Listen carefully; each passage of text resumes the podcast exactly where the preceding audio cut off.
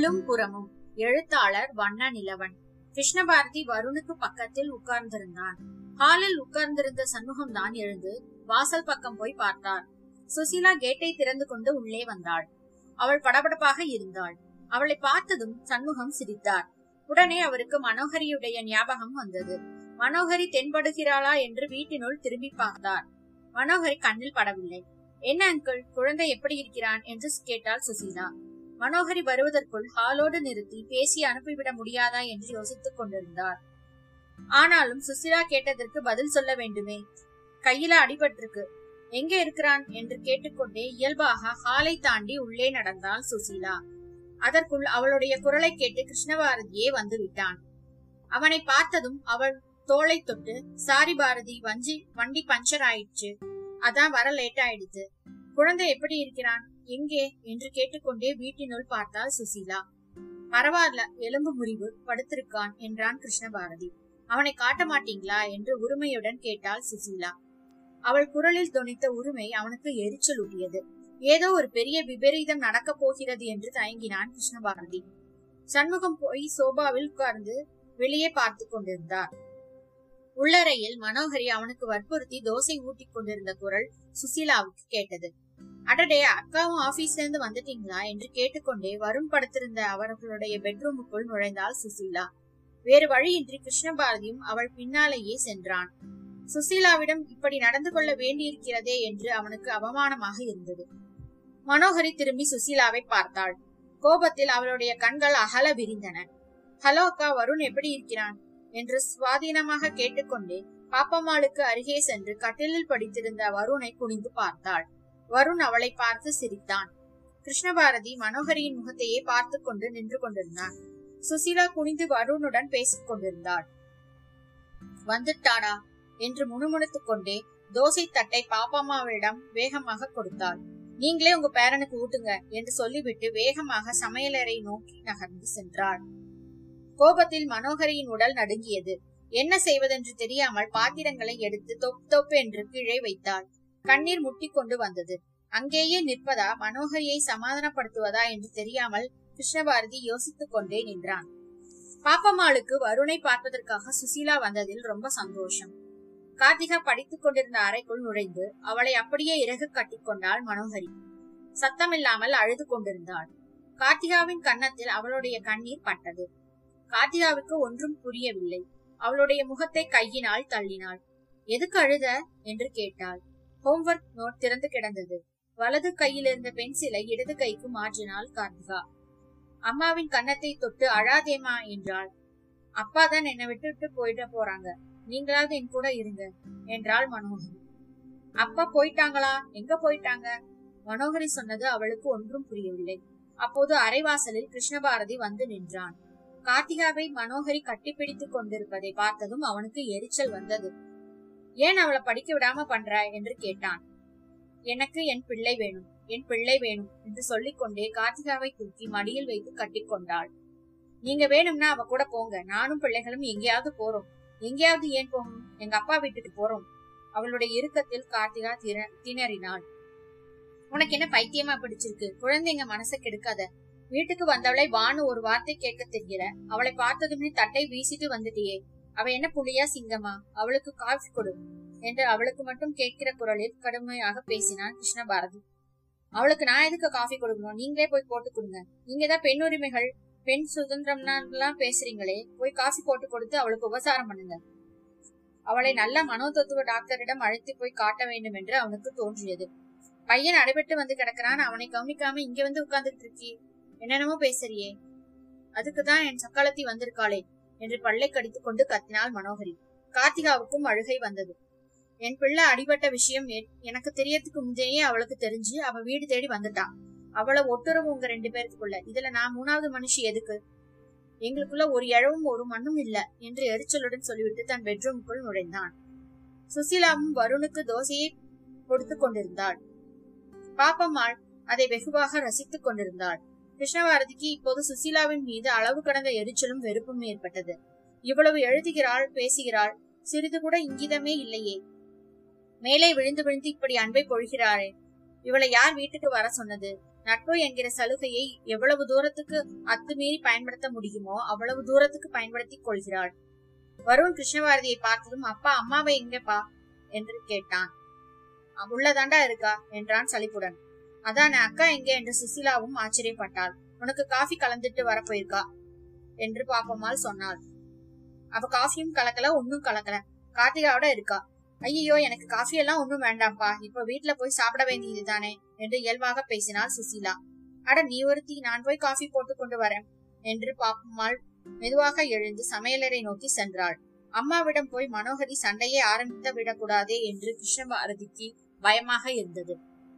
நல்ல வேளையாக மனோகரி கார்த்திகாவுடனேயே இருந்தாள். வருணுக்கும் கார்த்திகாவுக்கும் ஏதும் புரிந்ததும் புரியாதது மாதிரி மங்களாக தோன்றியது. ஒன்று மட்டும் பழிச்சென்று அவர்களுக்கு தெரிந்தது. அம்மாவுக்கு சுசிலா ஆண்டியை பிடிக்கவில்லை என்பது. நீ ஹோம்ஒர்க் எழுது கார்த்திகா. அம்மாவுக்கு தலையை வலிக்குது என்று சொல்லிவிட்டு அந்த கட்டிலேயே படித்து விட்டாள் மனோகரி. பாப்பம்மாள் தட்டு தடுமாறி ஏதோ ஒரு விதமாக காஃபியை கலந்து கொண்டு சுசிலாவிடம் கொடுத்தாள். சுசிலா காஃபியை குடித்து விட்டு புறப்பட்டாள். கண்ணா நான் வரேன்டா. பேசாம படுத்து தூங்கு என்று வருணிடம் சொன்னான். சரி பாரதி நான் வரட்டுமா? அக்கா உள்ள ஏதோ வேலையா இருக்காங்க போல இருக்கு. சொல்லிடுங்க என்று சுசீலா. தலையை ஆட்டினான் கிருஷ்ணபாரதி. அவள் அங்கிருந்து போனால் போதும் என்று இருந்தது. ஹாலில் உட்கார்ந்து அரை அன்றைய ஹிந்துவை புரட்டி கொண்டிருந்த சண்முகத்திடமும் வாசல் வரை வந்து வழி எழுப்பிய பாப்பம்மாவிடமும் சொல்லிக் கொண்டு புறப்பட்டாள் சுசீலா.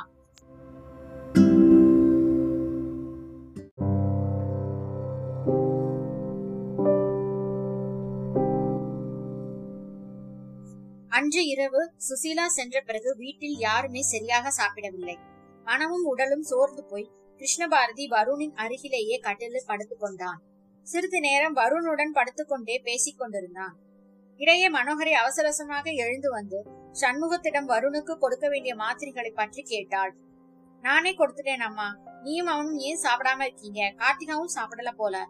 மணி ஒன்பதரைக்கு மேல ஆச்சு என்று வருத்தப்பட்டார் சண்முகம். மனோகரி அவருக்கு பதில் சொல்லவில்லை. டிவியில் பிபிசி பார்த்து கொண்டிருந்தார் சண்முகம். பாப்பம்மாளும் அவரும் ஹாலில் தான் படுத்துக் கொள்வார்கள். பாப்பம்மாள் ஏற்கனவே வடக்கு பக்கமாக படுத்து உறங்கிக் கொண்டிருந்தாள். சோபாவை நகர்த்தி போட்டு சண்முகம் படுப்பதற்காக தயார் தயாராக படுக்கையை விரித்து போட்டிருந்தார். தெருவில் ஏதோ ஆட்டோ கர்ண கொடூர சத்தத்துடன் போயிற்று. படித்துக் கொண்டிருந்த புத்தகங்களை விரிந்தபடியே கிடக்க கார்த்திகா கட்டிலில் கால்களை கீழே தொங்க போட்ட நிலையில் மல்லாந்து படுத்து தூங்கிக் கொண்டிருந்தாள். குனிந்து கார்த்திகாவை முத்தமிட்டாள் மனோகரி. விருந்து கிடந்த பாடப்புத்தகம் நோட்டுகளை எல்லாம் எடுத்து ஒரு ஓரமாக அடுக்கி வைத்தாள். அவ வந்தாலே வீட்டுல இருக்கிற அருள் எல்லாம் போயிருது என்று சொல்லிக்கொண்டே கார்த்திகாவை எழுப்பினாள். அவளை மணியில் போட்டுக்கொண்டு கன்னத்தில் தட்டினாள். கார்த்திகாவை எழுப்ப முடியவில்லை. அவளை ஃபேனுக்கு நேர படுக்க வைத்துவிட்டு காம்ப்ளான் போடுவதற்கு சமையலறைக்கு போனாள். சமையலறை விளக்கை போட்டதும் அடுப்பு பக்கத்திலிருந்து கரப்பாம் ஒன்று ஓடியது. அத்தை எல்லாவற்றையும் ஃப்ரிட்ஜில் எடுத்து வைத்துவிட்டு தான் படுத்திருக்கிறாள் என்பதை பார்த்ததும் மனோகரிக்கு சற்று ஆறுதலாக இருந்தது. சமையலறையில் எண்ணெய் சிக்கு வாசனை அடித்தது. அது நிரந்தரமான வாசனை. என்ன கழுவினாலும் ஜன்னல்களை திறந்து விட்டாலும் அந்த வாசனை போவதில்லை. சண்முகம் டிவியை அணைத்து விட்டு படுப்பதற்கு தயாராகி கொண்டிருந்தார். மனோகரி ஹாலுக்கு வந்தாள். அவரிடம் மாமா காம்ப்ளான் குடிக்கிறீங்களா? என்று கேட்டாள். இப்போ எதுக்குமா காம்ப்ளான் அத குடிச்ச தூக்கம் வராது. கிருஷ்ணனும் சாப்பிடல நீயும் அவனும் சாப்பிட்டு படுங்க என்றார் சண்முகம். மெதுவாக எழுந்து போய் தெருவில் உள்ள கிரில் கேட் வீட்டு கதவை எல்லாவற்றையும் தாழ்பால் போட்டுவிட்டு ஹால் விளக்கை அணைத்து விட்டு வந்து படுத்தார். வாய் தானாகவே சண்முகா என்றது. அவருக்கு படுத்ததுமே தூக்கம் வந்துவிடும். எங்கோ கொசு ரிங்காரம் செய்து கொண்டிருந்தது. அதை கேட்டுக்கொண்டே தூங்கி போனார். வெந்நீர் சுட வைக்கும் போது கிருஷ்ணபாரதிக்கும் காம்ப்ளான் கொடுக்க வேண்டும் என்றுதான் சுட வைத்தாள்.